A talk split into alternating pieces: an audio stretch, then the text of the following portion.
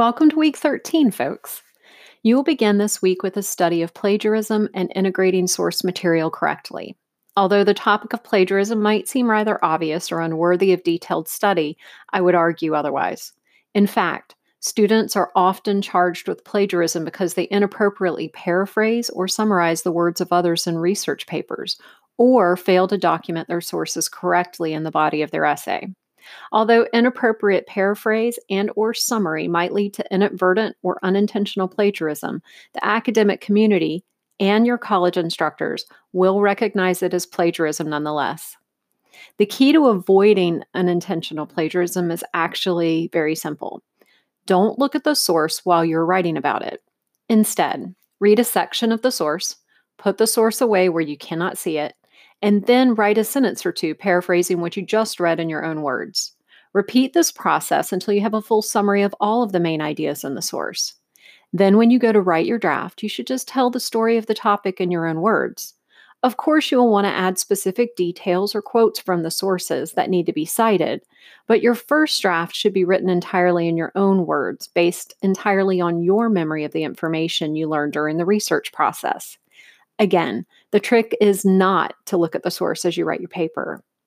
I encourage you to work through this week's course lecture, advanced citation and source integration, as well as the plagiarism lesson carefully so that you can avoid inadvertent plagiarism as you begin integrating well chosen supporting details from the required sources into your essay.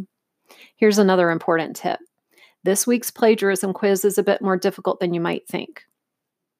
To be successful on the quiz, make sure you carefully read the original source and then closely compare the sample paraphrase or quote in the quiz question to determine if the sample is par- plagiarized or not. Remember, just swapping out synonyms is not paraphrasing correctly. So even if the sample is cited correctly, if the sample sentence looks nearly identical to the original source with just a few words swapped out, that sample sentence is an example of plagiarism. In addition to your work on plagiarism, you will also be completing your research on your chosen topic for Essay 3 by documenting, summarizing, and evaluating the relevancy and credibility of the sources you have found. Your work on your annotated bibliography this week should include, at a minimum, two objectives. One, completion of your works cited page. Two, preliminary selection of significant supporting details from the sources you're required to integrate into your research based argument.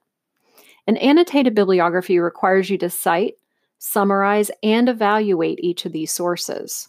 Thus, each entry on your annotated bibliography will include a paragraph summary of the source's content and a few sentences explaining why the source is credible and how you might use it in your essay. Note that the annotated bibliography is due on Sunday night. Finally, don't forget that this annotated bibliography is a major assignment that's worth two quiz grades.